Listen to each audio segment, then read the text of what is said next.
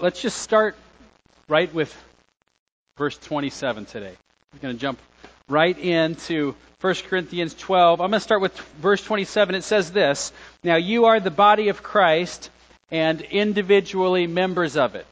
You are the body of Christ and individually members of that body, body parts. Last week we looked at the importance of realizing that each member of the church family performs an important function in the overall health of the church body. God's given a variety of gifts to us for the purpose of caring for one another. And when we engage in various acts of service, each of us exercising our various gifts, then we're functioning in unison with one another. We have a, a common goal. And so Paul says in verse 26 from last week if one member suffers, then all suffer together. Or if one member is honored, all rejoice together. And that's how a healthy body works. Every part is working together for the good of the whole. I gave this image last week of if you if you're working on something and you smash your hand with a hammer, your whole body is immediately engaged in a unified act. So the the mouth is screaming, the eyes are squinting, the uh, legs are collapsing so that you can get down. The other hand is coming around to grab this hand and immediately apply some sort of pressure to. Everything is working together because the body is one, a unified organism. That's how a healthy body works. And this, this week, we're going to spend some time discussing some of the specific body parts, or in the context of 1 Corinthians 12, specific spiritual gifts that God has given to the body. The, the body part and the gifts of the Spirit are two ways of talking about the same thing. The body part is just an image to talk about this variety of gifts. There's two gifts that I'm not going to be covering today as we work through this gift list. We've already worked through a gift list in verses 4 to 11. Actually, I think it was verses specifically verses 8 and 10, 8 through 10. That's our first gift list. And then this is the second gift list in 1 Corinthians chapter 12. There are two gifts in here that I'm not going to talk about, as I've already shared with you. I'm not going to talk about the gift of tongues or interpretation of tongues. And I'm not going to talk yet about the gift of prophecy because there's so much in chapter 14 about tongues and prophecy that I want to save the whole discussion for when we get there. So we're going to go there, we're going to talk about it, but not quite yet. The other reason is because I'm just not ready to talk about those two gifts. I need to study some more. There, there's some extremely complex issues that come up with those two gifts, and I need to do some more reading and some studying. So we'll, we'll deal with those more in chapter 14. Today, we're going to start off by uh, looking at this supposed hierarchy of gifts, as some say, or a ranking of gifts. Let me show you what I'm talking about here. It comes from verse 28. Read this with me. God has appointed in the church first apostles, second prophets, third teachers, then miracles, then gifts of healing, helping, administrating, and various kinds of tongues. Now, when you take that list and you see a continuous line of thought between verse 28 right there and verse 31, listen to how this sounds. God has appointed first this, second this, third this, and then verse 31, and desire the higher gifts. The train of thought is first this, second this, third this, and desire the higher ones. It, it, it, if you read, read that as a train of single train of thought, it, sounds like a ranking of some sort or a hierarchy of gifts. And I'm just not sure what to do with the enumeration. I was talking to Amy, uh, I think late, maybe not last night, maybe the night before, and saying, I don't know what to do with this enumerated list. And I'm just being honest with you this morning. I got to the end of my studies and I said, I don't know what to do with this. And that's where I am this morning. I'm not sure whether or not it's a ranking. I'm not sure whether or not verse 31 is referring to the list in verse 28. Some people would say what you have here is a hierarchy of authority in the church. First, you have the apostles. Then you have, second, the prophets. And then third, you have teachers. Well, it doesn't really make sense because the second position, the prophets, is ranked above teachers. But as you read the rest of the New Testament, it's the teacher actually who has higher authority than the prophet. So a ranking of authority doesn't really make sense. Wayne Grudem says, well, it's not a ranking of authority, it's a hierarchy of benefit. That is, here's a ranking of the most helpful gifts to the church. First this, then this, then this. Desire the higher gifts. That is, desire those that give the most benefit to the church. And actually, that makes a lot of sense of the context, but there's some problems. The, the main problem, or a main problem, is that apostleship therefore, would be the number one gift to be desired. Desire the higher gifts. Apostleship is number one. Well, not only is, as we'll see a little bit later today, not only is apostleship a closed category, but when Paul picks up his train of thought again in chapter 14, he doesn't say desire apostleship. He says desire the second thing on the list, to prophesy. So it doesn't really, I don't think it, it really quite makes sense. The other problem with that is that if the higher gifts that we are to be desiring, according to verse 31, consist of the ranking of gifts in verse 28, then what about all the other gifts that Paul has already mentioned in this chapter that don't show up in the gift list in verse 28? Like, for example, the gift of an utterance of wisdom. Where does that fit into the ranking? Or the gift of an utterance of knowledge. Where does that fit into the ranking? Or the gift of faith. Where would that fit into the this rank? If this is a ranking, where would those fit in? So, why? Oh yeah, yeah, okay. So here's the third problem. I just don't understand how prophet prophets would be more beneficial to the church than teachers. And so it just doesn't it doesn't quite make sense to me. So I can't quite follow Grudem on there, even though it makes contextual sense. I still there are still some things I would have to untangle uh, in my mind to make sense of it. D.A. Carson says, well, no, it's not. It's not a ranking. What you have here is the order of time. That is, first God gave to the church apostles with the disciples, and then after that He gave at Pentecost prophecy.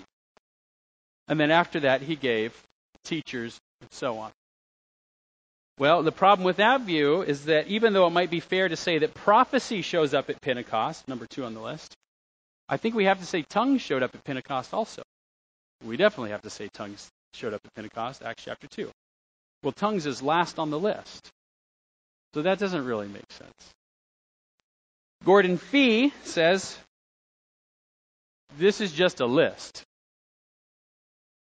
And Paul's just saying, God gave a lot of gifts to the church. First, he gave apostles. Second, he gave prophets. Third, he gave teachers. He gave the ability to do miracles. Then he gave the ability to, and he's, he's enumerating it, but he, on this view, he, he says, hey, let's just not make too much of the list. It's not really meant to be a ranking. And if that's the case, then here's the train of thought in the chapter. Verses 4 to verse 26 says, Paul says there's a variety of gifts. Verses 27 to 30, Paul provides some examples of those gifts. And then in verse 31, Paul begins the next stage of his argument. In other words, the paragraph ends at verse 30. Then Paul begins the next stage of his argument, and he says, Now desire the higher gifts, but he hasn't told us what those are yet. And then you go to chapter 14, where you find Paul does define what the higher gifts are. Now, I'm not perfectly satisfied with what Gordon Fee says here, but I'll tell you what I like about that. It turns our attention to chapter 14 to define the higher gifts instead of right here to the list in verse 28, which just seems to me to bring up a lot of problems. I think it might be a distraction to look at the list in verse 28 and try to decide which one of those gifts is the higher gifts. Paul says, desire the higher gifts, and you're supposed to go up to that list. I mean, here's one problem. Which one of those are the, which ones are the higher gifts? Paul just listed eight gifts. Which one count as, which ones count as the higher gifts that we're supposed to pursue? Is it just the first three? The first four? Is it everything but tongues? I mean, which ones are higher? Well, you can't even desire the top one, so I don't know. All kinds of problems for me. But when you go to chapter 14, what you find is that the higher gifts are very clearly articulated as the ones that build up the body, not the individual. And I think at the end of the day, that's kind of where I land on this. Pursue the higher gifts, that is, pursue the gifts that are higher according to the definition that Paul eventually gives in chapter 14, namely those that build up the body. And Paul says we should pursue those gifts, which is an interesting command, isn't it? Pursue certain gifts. We're going to come back to that whole idea. So, okay, I don't know what to do with the numbers, the enumerated list in verse 28, but that doesn't mean we can't talk about the list.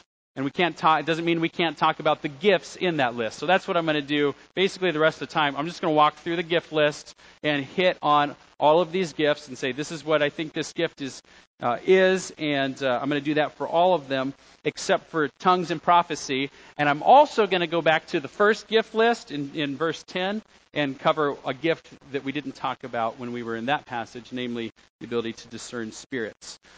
Okay. So here's our first gift in verse 28. And God has appointed in the church first apostles. Okay. Let's see if this thing's going to stick with us today. Not yet, at least. Okay. Apostles. And here I'm completely leaning on Wayne Grudem and his book, The Gift of Prophecy.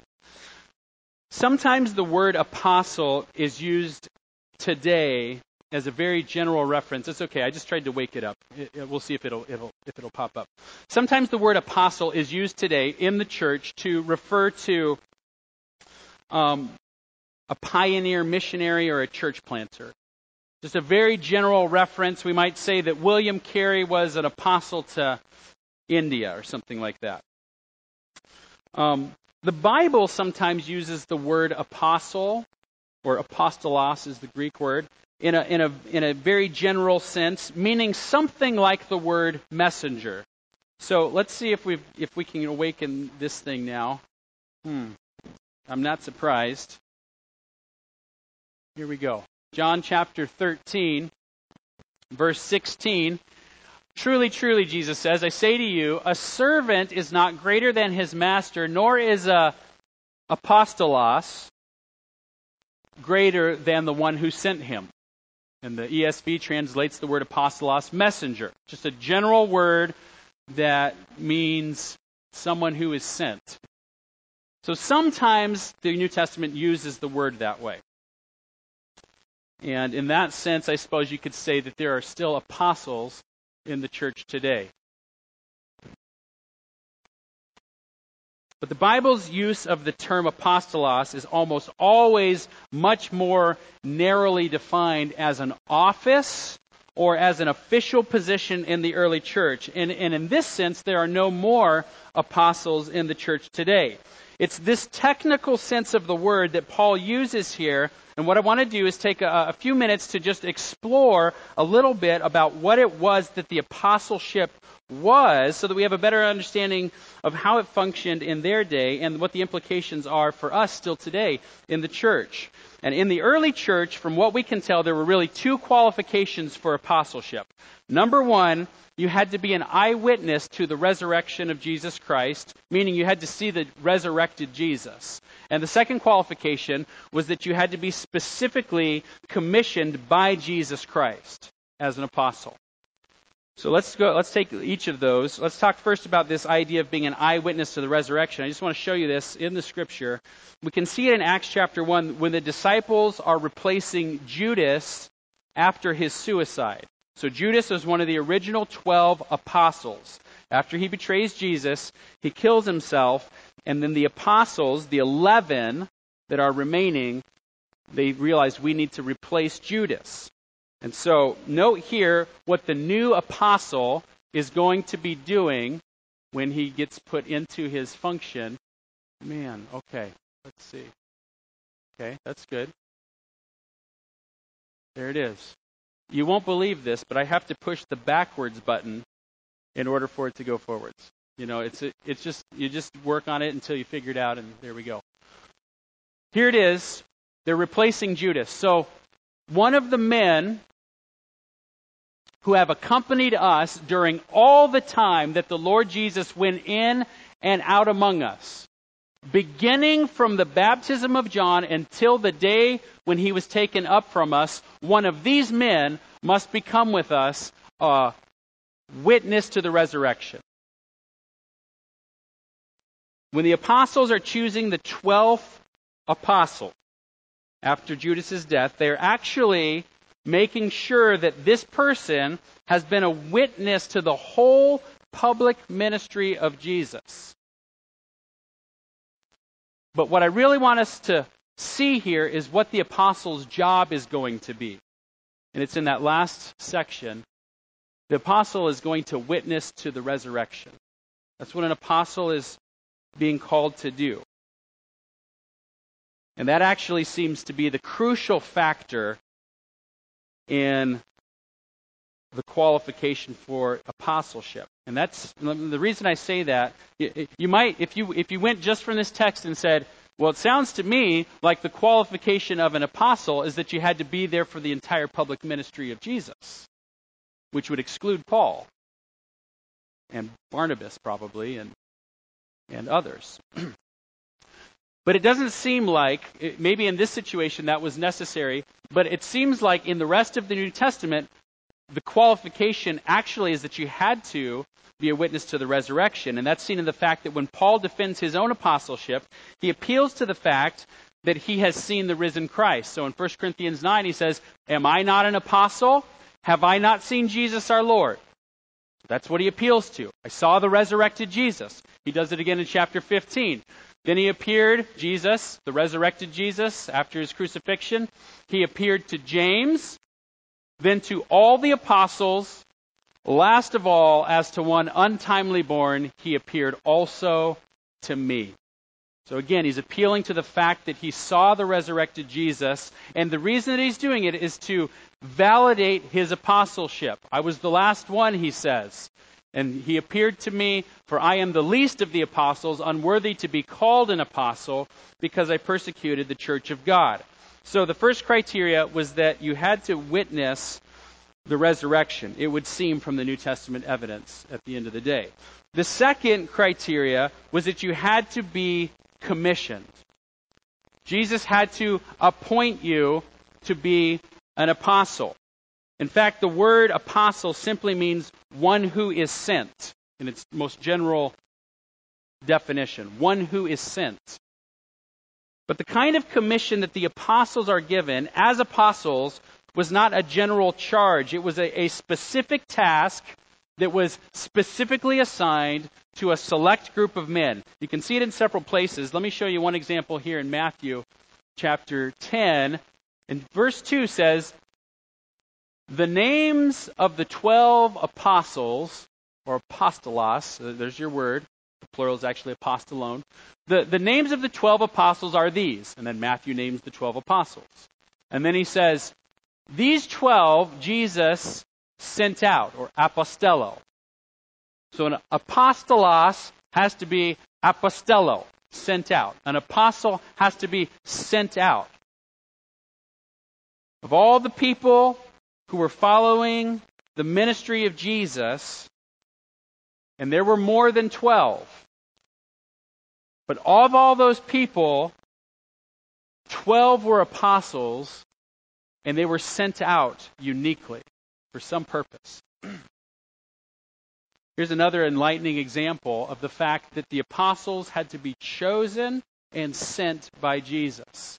Acts chapter 1, verses 24 to 26. Again, here's the context.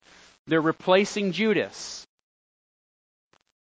They prayed and said, You, Lord, who know the hearts of all, show which of these two, so they've got two guys in mind, And what's the criteria that these two guys have been have to fulfill? They have to have been they have to have seen the whole public ministry of Jesus, and now they're going to testify to his resurrection. Which of these two, show us please, which of these two you have chosen to take the place in this ministry and apostleship from which Judas turned aside to go to his own place? And they cast lots for them, and the lot fell on Matthias, and he was numbered with the eleven apostles. And what I want you to show here, or what I want you to see here, is that they're asking God, Who have you chosen as an apostle? Now, here's the point. The people are choosing from two men who have been there from the beginning. They've seen the resurrected Christ. And yet, that's not all that qualifies you for apostleship. You have to be chosen in addition to that. It's a group within the believers that has to be a person who has seen the resurrected Jesus, and they have to have been chosen. They have to be commissioned. And that's why Paul makes a big deal about the fact that he too has been chosen. He also is appointed. He doesn't want people to think I'm just a zealous Christian who's uh, got a leader personality, and I don't want you to think that I'm just coming in and taking over things. I want you to know that I am a servant of Christ Jesus called to be an apostle. I have an assignment. I've been commissioned. Romans 1 1. Galatians 1 1. Paul, an apostle, not from men nor through man, but through Jesus Christ and God the Father. 1 Timothy 2 7. I was appointed a preacher and an apostle. So an apostle was an eyewitness to the resurrection, and two, they had to be specifically commissioned by Jesus Christ. And from what we can tell in the scriptures, it was a fairly, fairly limited group of men that included the original 12 minus Judas plus Matthias. You've got the, you've got the 12. You have Barnabas and Paul, according to Acts 14:14. Both of them were regarded as apostles. You have James, the brother of Jesus. Now, James, the brother of Jesus, was not one of the original 12 disciples. And yet in Galatians 1:19, apparently something happens to Jesus' brother after Jesus rises from the dead. And this man ends up taking an apostleship role in the early church. And then perhaps you have a few more. Romans 16:7 may indicate that there were more. Uh, some people say Timothy uh, may have been an apostle, or Silas, according to 1 Thessalonians 2:6. But from what we can tell, there's somewhere around 15 men in the early church. Maybe a couple more, but about 15, about 15 fellas. Paul being the final one appointed, according to 1 Corinthians 15:8. Last of all, he appeared to me. The least of the apostles. This is the only gift, therefore, in this list that has clearly come to an end. I would say it's the only gift in, in, in 1 Corinthians in the 1 Corinthians gift lists. It's the only gift that I think we can safely say, okay, that one has come to an end. And when we get to chapter 13, we'll go into that issue a little bit more. So, what's an apostle's job? What were they sent to do? In a nutshell, the title of apostle was used, and I'm going to quote Wayne Grudem here, was used throughout the New Testament of those men whom Christ sent with his authority to found and govern the church and write for the church the words of the New Testament scriptures. The job was to found the church their job was to govern the church, and their job was to write the New Testament scriptures for the church, which means that these guys are the foundation of the church of Christ. Jesus Christ being the chief cornerstone. The apostles are the foundation of the church. In fact, just to put some imagery to that, listen to this description of the bride of Christ in Revelation 21. As you may know, the bride of Christ is a reference to the church. And in Revelation 21, the bride of Christ, the church, is also being described as the New Jerusalem, a holy city. Bride, church, the holy city, of God's people. And as John describes this holy city, look what's at the foundation of the city. That's not what I'm looking for. That should say Revelation 21:14. The wall of the city had 12 foundations, and on them were the 12 names of the 12 apostles of the Lamb. The foundation of the city, the foundation of the bride of Christ, the foundation of the church is the 12 apostles. Which is interesting. Paul apparently Paul's not going to have his name on the foundation of the city. he does say the same thing in Ephesians 2:20. The apostles are the foundation of the church, and then he says that Jesus Christ is the chief cornerstone. So, there you have it. If you've ever wondered why it is that Christians treat the written words of the apostles, that is the New Testament, with the same respect that we treat the words of God Himself, it's because we believe that the apostles were sent in the authority of Jesus Christ to found the church and to govern the church and to instruct the church in what she ought to believe. God gave some to be apostles for the sake of the common good, the sake of the building up of the body. And what a gift they have been to the church. That's our first gift. God has appointed in the church first apostles, second prophets. Chapter 14. I'll get to it. Third, teachers. Okay, unlike apostles, this term teachers does not designate an office in the church. Doesn't designate an, an official office like elder or deacon, which are official offices.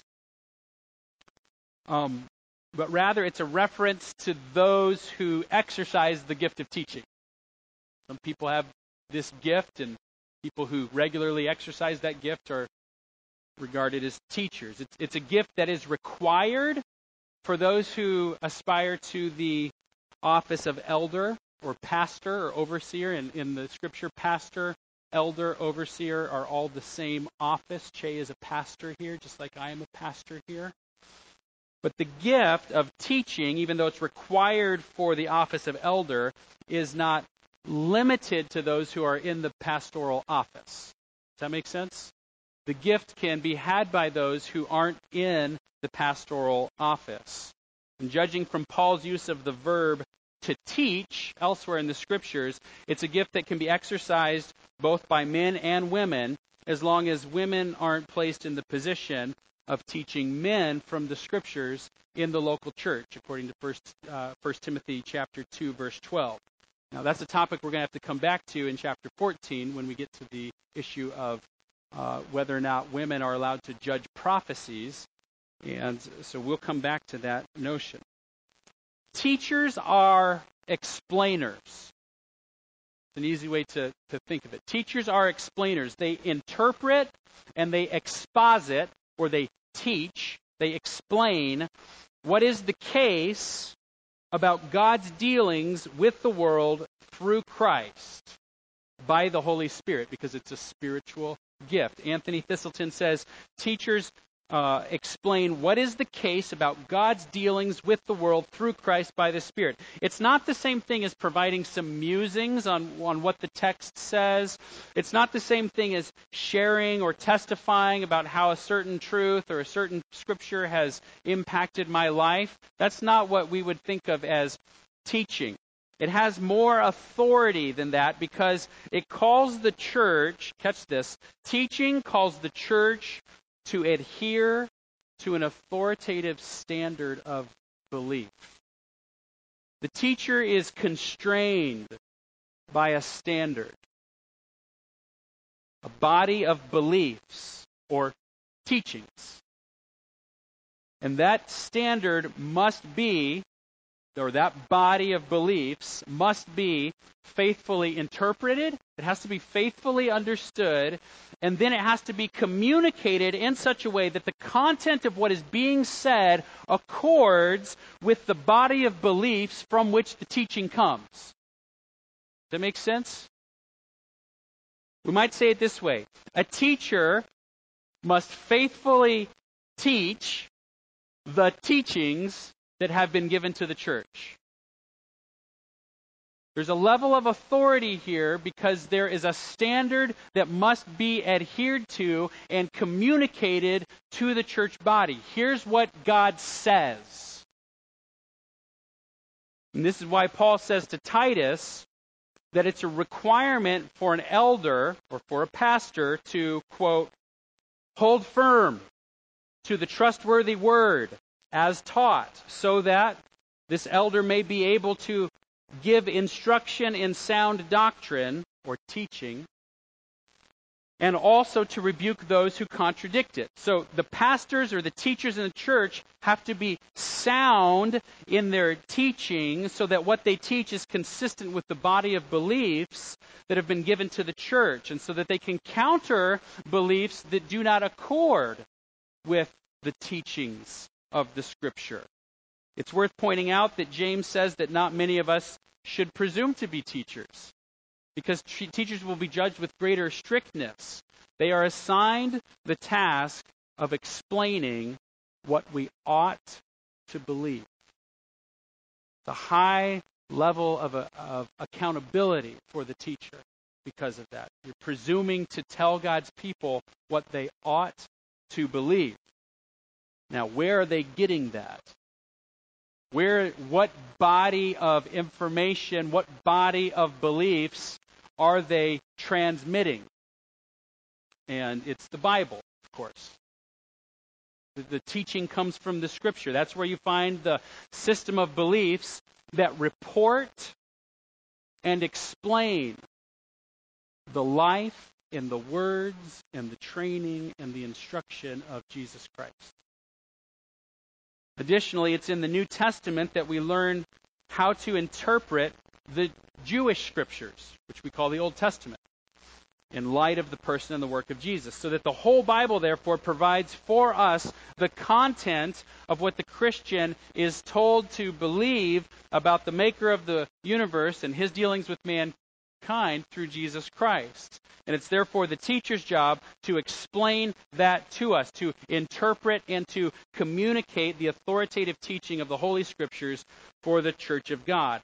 And God gave some to be apostles, and it's from them that we get that teaching. It's from them that we get that standard in Scripture. And then he appointed some to be teachers in order to pass on the apostolic deposit to the church for the sake of the common good. So God gave some to be teachers, he gave some to be apostles, he gave some to be prophets, he gave some to be teachers. Okay, we've already talked about the gift of miracles, which is next in the list. And we've already talked about the gifts of healings. Next is helping. Helping. There's one commentator translated it helpful deeds. It's the only use of this word in the New Testament. And so we have to kind of take our, our translation and, and make a judgment based on other uses in Greco Roman society. And uh, it's generally a term that just refers to all kinds of assistance. Uh, it could be physical assistance. It could be spiritual assistance. These are people in the church body that are uh, doing selfless acts of sacrificial love for the sake of helping out another person in the body or other people in the church body. This might be the family that gets great joy out of providing babysitting for another family. This might be the woman who anonymously left an envelope with a gift card in your mailbox. This could be uh, those of you who have services or, or, areas of expertise and you have used those things to, to serve other people in the church body, whatever it looks like, this gift that is given to people gives them some sort of, I think, uh, unusual perceptiveness to people who are in need. You can see it, you can feel it. You can sense it. People who are in need, some they're in they're in a uh, they they are maybe in a season of weakness of some sort. Spiritual weakness, physical weakness, emotional weakness. They have areas in which they are in need, and you tend to move into that situation and help. You minister to the body. You, you have this gift of helping. Now, in some sense, we're all responsible for that type of thing, but I think some people are especially gifted at this. And God gave some to be helping for the sake of the common good. And, and may God give that in abundance to his, to his church. We, that, is, that is a gift that is, has powerful abilities to build up the church body. Those who are gifted in helping. What a powerful gift. One more here in verse 28 that we're going to hit, and it's, it's this gift of administrating. Administrating. Again, it's the only occurrence of this word in the New Testament. And so we go to uh, uses of the word outside the New Testament in Greco Roman culture, and it, it refers to acts of guidance or direction. Actually, this word is is primarily used for the act of piloting or steering a ship. It's the normal way that, that this word is used. And we translate it in the ESV as um, administrating. The King James Version translates it governments. The ability to, to navigate and direct, like a like a ship captain would. So don't think, when you hear administrating, don't think merely typing skills and alphabetizing files. It's more, it's more robust than that. It, it, think, think, Anthony Thiselton says, think the ability to formulate strategies. Think providing structure and guidance. Think forms of leadership that pilot the community or individuals through choppy situations by providing order and direction. We, we might even say, just to use a different uh, image, think shepherding. People are very good at helping people navigate choppy situations. Uh, and, and you might be in an official position of, of the church using this kind of gift, uh, or you might not be in an official position of leadership. And yet, God uses you to help counsel people and shepherd people and help them navigate difficult situations, administrating types of gifts. And God gave the church administrators, you might say, for the sake of the common good. Various kinds of tongues is next in the list, but we're not going to go there. Okay, but what we are going to do is go back up to verse 10, because I promised you that I would come back and I would. I, I ran out of time when we were going through there, and there was one gift that I didn't get to, and it was the gift of distinguishing spirits. Um, distinguish the, the ability to distinguish between spirits. Now, some people think that that's a reference to the ability to judge prophecies, which is where the text is going in chapter 14. It's going to talk about some people are able to do this. I don't, I don't think that's what that's a reference to. Uh, I think it's a little more straightforward. I think uh, here's what Wayne Grudem says. I, I agree with Grudem. He says it's the enhanced ability to recognize the influence of the Holy Spirit or of demonic spirits in a person or in a situation. So that's not a that's pretty much what it sounds like the ability to distinguish between spirits. Um, and I guess what do you say about this? Power is no proof of the Holy Spirit. Power is no proof of the Holy Spirit. There are uh, impressive forms of power in the world. There are Uh, supernatural types of experiences in the world that you may encounter or may have heard of, but it's no guarantee that you're dealing with the Holy Spirit. It's no guarantee that you're dealing with the Holy Spirit. You maybe remember this story in Acts chapter 16 where we're told about a girl who's following Paul around. And it says that she had a spirit of divination and brought her owners much gain by fortune telling. I mean, if this girl, if you heard the kinds of things that she could tell you, it would probably blow your mind. That stuff's out there. There are people who, through, through the influence of demonic activity of one sort or another, have powers that would blow your mind. And this woman, this girl, had abilities to do that, but it wasn't coming from the Holy Spirit. Paul had some perceptiveness to that, and he fixed the problem by casting out the demon, and suddenly she lost her powers, and next thing you know, her owner, her owners, she was a slave girl, her owners were really upset because they were making a bunch of money from this girl, and she could no longer, she no longer had these powers. Power is no proof of the Holy Spirit. Another example, Paul tells the Thessalonians, eh, referring to the Antichrist, that the coming of the lawless one is by the activity of Satan with all power and false signs and wonders. So at some point in human history, some sort of demonically inspired and empowered world leader will rise, the Antichrist, and he will do things that would blow your mind. But power is no proof of the Holy Spirit.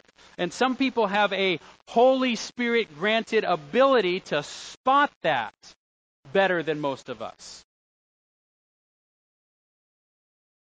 Now, if you set this alongside 1 John 4 1 to 6,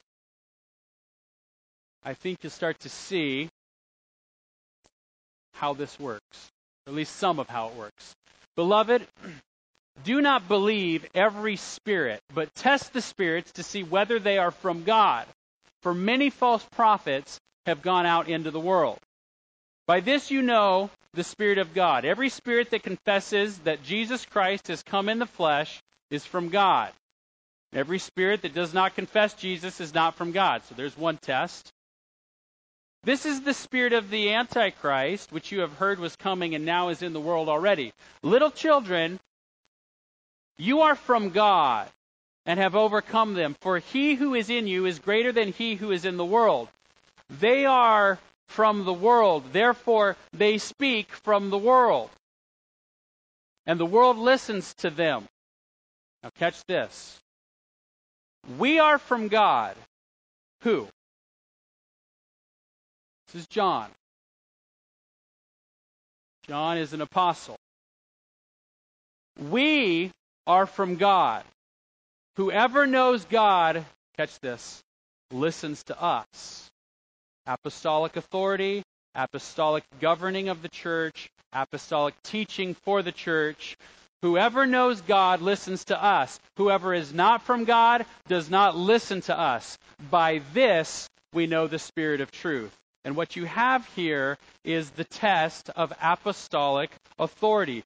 Do the things that this person teaches, advances, promotes, do they line up with the testimony of the apostles? Which brings us right back here. How do you test whether or not this spirit is from God? You set it across the grid of the scriptures, and that will help you to know whether or not they are from God which is amazing because it means that seven of the ten gifts that we've looked at carefully, seven of the ten gifts of the Spirit that we've looked at, seem to work in direct correlation with a person's familiarity with and meditation upon the Word of God. Seven of the ten.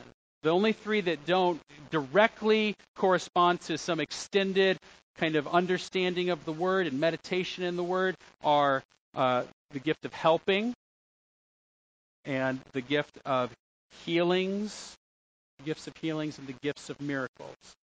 But all the rest of them, work hand in hand with the person's extended meditation upon, familiarity with the Word of God. And that shouldn't surprise us because we read a few weeks back. It's the Word of God that makes us competent by equipping us for every good work. It's the Word of God that makes us competent. So the gifts of the Spirit are working hand in hand with the Word of God, which is no surprise. Well, the scripture gives other gifts that I don't have time to go into. Romans 12 gives us a few different gifts the gift of service, the gift of exhortation, the gift of contributing or generosity, the gift of leadership, acts of mercy, an evangelist, the shepherd teacher. And uh, perhaps at some point we'll be able to, to dig into some of those. There's a lot of overlap. In fact, you may have noticed that even within these gifts, there's some overlap with one another. Uh, and that's why we have to be careful that we don't make, I think, super sharp distinctions. Verses 29 and 30. Let me just read these to you. The point's pretty simple. Are all apostles? Are all prophets? Are all teachers? Do all work miracles? Do all possess gifts of healing? Do all speak in tongues? Do all interpret? The answer is no. So that's, in, in other words, different gifts. Different gifts for the body. Verse 31 then, but earnestly desire the higher gifts. And I will show you a still more excellent way. We talked a little bit about what the higher gifts are. I think chapter 14 is going to help us take that apart. But what I want to do in closing today is simply point out that Paul has called us to desire gifts, but earnestly desire the higher gifts. And there are two things I want to say about that. Number one, we have a responsibility to desire gifts. What does that mean? What does that mean? Verse 18 said, God arranged the members of the body, each one of them, as he chose. So if God chose and arranged each gift, each member, then how come in verse 31 we're being told to desire certain ones? Does anybody feel a little bit of a tension there? God chose and assigned. And then in verse 31, he says, desire certain gifts. And I think if you're feeling a tension there, and I have felt a little bit of a tension there, I think it's because of an assumption that we're making. Um, so here's the assumption that maybe some of you are making. Here's the assumption that I've been making. If God is the one who makes the choice, then I should be disinterested and effortless in the reception of my gifts. Somebody, anybody making that false? Assumption? Don't raise your hand. Anybody making that false assumption? If God makes the choice, then I should just be disinterested and uninvolved in the giving of the gifts because He's going to choose what He's going to choose and He's going to assign what He's going to assign. It's a false assumption. The fact that God makes choices does not absolve humans of responsibility. That, that, that's a, you should you should write that down maybe. no, you don't have to write that down. The, the fact that God makes choices does not absolve humans from responsibility. Paul never said God made choices, therefore do not desire or pursue gifts. He never he never he never said that. Anyway, I went through here this week and I read it carefully to make sure that he doesn't say anything like that. But he doesn't say that. He doesn't say God made choices, therefore don't desire gifts. It's true, he said, God ultimately decides. It's true, he said, you won't all have the same gifts. It's true, he said, value every part of the body. But he has not been saying these things because he has a problem with the desire of gifts per se. What he has a problem with is, and what his battle is against, is those who desire gifts for the wrong reasons, those who desire gifts for the wrong with the wrong motives, those who have the wrong perception of what those gifts indicate about your spiritual maturity. He never said don't desire gifts. But as soon as he says desire gifts, he stops himself because he knows we need a warning. He knows we need a warning. And here's the second thing I want to say about this verse we need this warning because Paul knows that he needs to show us something first. pursue the higher gifts, desire the higher gifts, but before before you do that, I need to show you a more excellent way so that as you pursue gifts, you do it with a new perspective. And that's precisely what chapter 13 is going to provide for us. So we're going to go there next week and get that new perspective so that as we desire gifts, as we pursue gifts, we do it with the right mentality, unlike the Corinthians who weren't desiring gifts for the sake of the building up of the church, but for the sake of self exaltation, for the sake of status, for the sake of displaying spiritual maturity. There's a more excellent way. There's a more excellent way to live your life. There's a more excellent way to give your life. There's a more excellent way to think about your life. And if you want to see the perfect example of the kind of life that God would have each of us pursuing, then you look at this table. Because this table reminds us of the man who lived the life that we have failed to live on our behalf.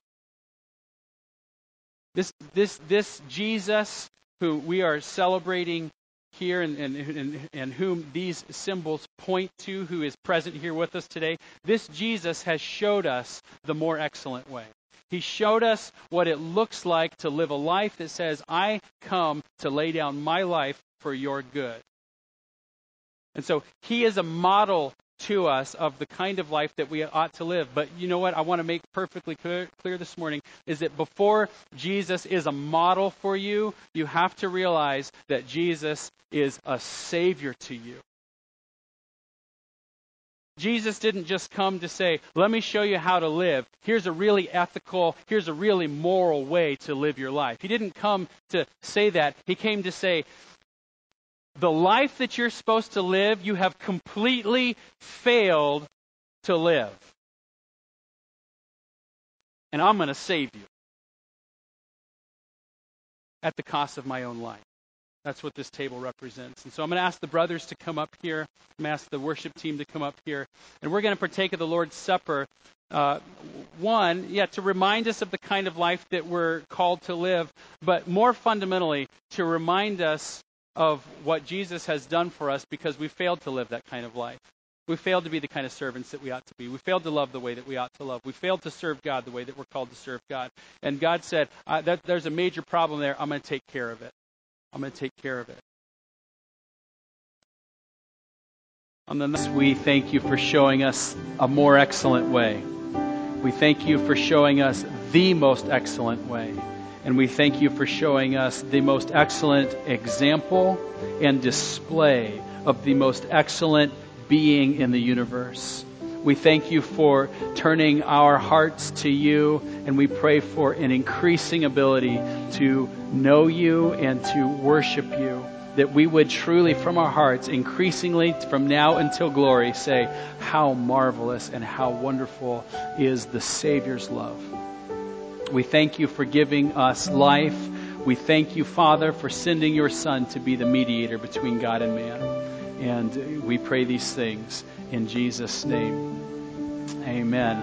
Let me give you and keep you and make his face to shine upon you and be gracious to you and lift up his countenance upon you and give you peace and fill your heart with great satisfaction at a great Savior. And may that melt us and turn us into a people who are happy to care for one another in greater and greater measure.